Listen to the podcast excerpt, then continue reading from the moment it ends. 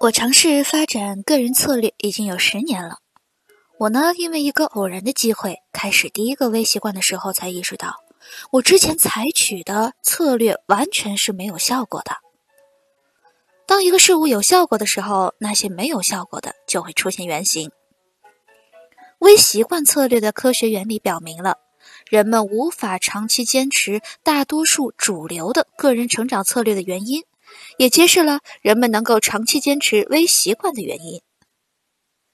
微习惯是一种非常微小的积极习惯，你需要每天强迫自己完成它。微习惯太小，小到不可能失败。正是因为这个特性，它不会给你造成任何负担，并且具有超强的欺骗性。它呢，也因此成了一个极其有效的习惯养成策略。微习惯会帮助你改变自己的生活，在这一点上，你会胜过世界上百分之九十九的人。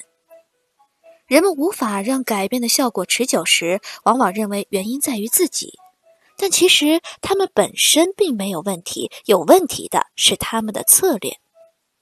从现在开始，你可以实现自己的伟大目标。